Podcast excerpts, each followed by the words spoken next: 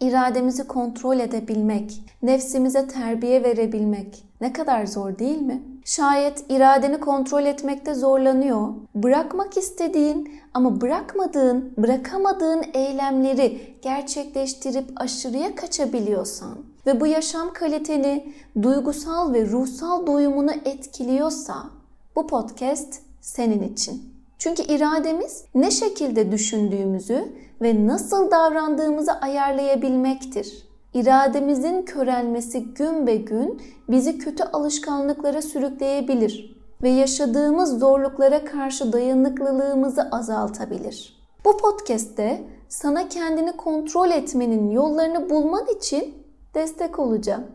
Yani iradeni kontrol edemiyorsan, kötü alışkanlıklarından kurtulamıyorsan, kendini kontrol edemediğin için suçlu hissediyorsan yalnız değilsin.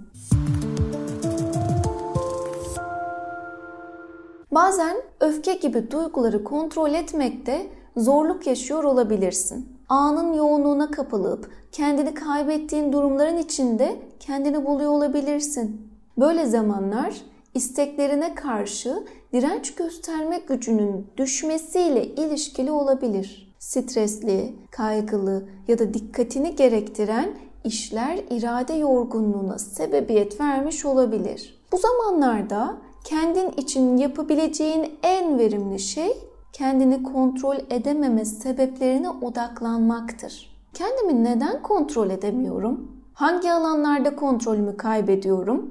Gibi soruları kendine yönelterek cevaplarını bul. Örneğin bir trafik sıkışıklığında olduğunuzu hayal edelim. Trafik ışıkları uzun süre kırmızı yandığında sabrının tükenmekte olduğunu hissedebilirsin. İşte bu noktada iradenizin ipleri sizin elinizden kaymaya başlar ve öfke duygunuz artar.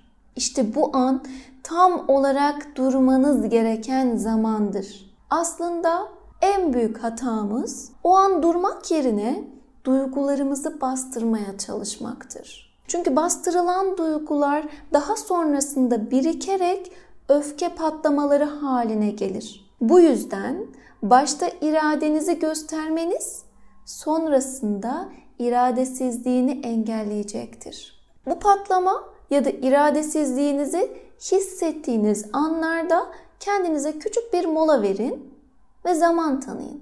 Bir sorun bakalım içinizden zaman zaman bastırdığınız öfkeye neler sebep oluyor?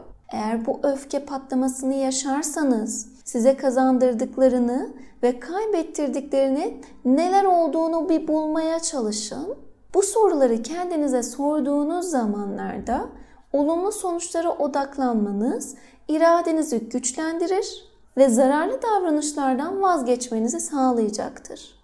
İradesizlik bazen de alışkanlıklarımıza yansıyabilir. Bu alışkanlıkları değiştirmeye odaklanmak, irademizin iplerini tekrar kendi ellerimize almanın en önemli yoludur. Bu alışkanlıkları değiştirmek için kendimize belirli hedefler koyup o hedeflere uygun hareket etmemiz gerekir.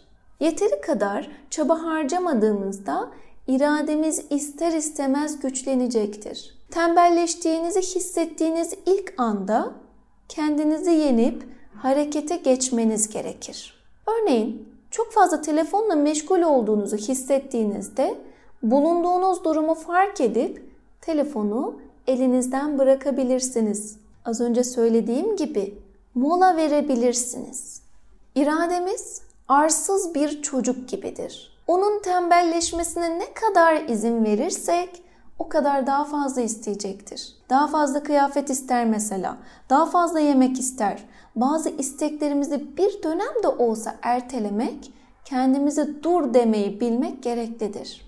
Bu kötü kararları almadan önce düşünmeyi bilmek, dikkat ve konsantrasyonumuzu arttırmayı ve yaşadığımız stresin üzerinden gelmemizi sağlar. Bu yüzden kontrolünüzü kaybettiğinizi hissettiğinizde bir kez daha düşünün. Yapmak istemediğinizi yaptıktan sonra kısa süreli bir haz hissedebilirsiniz.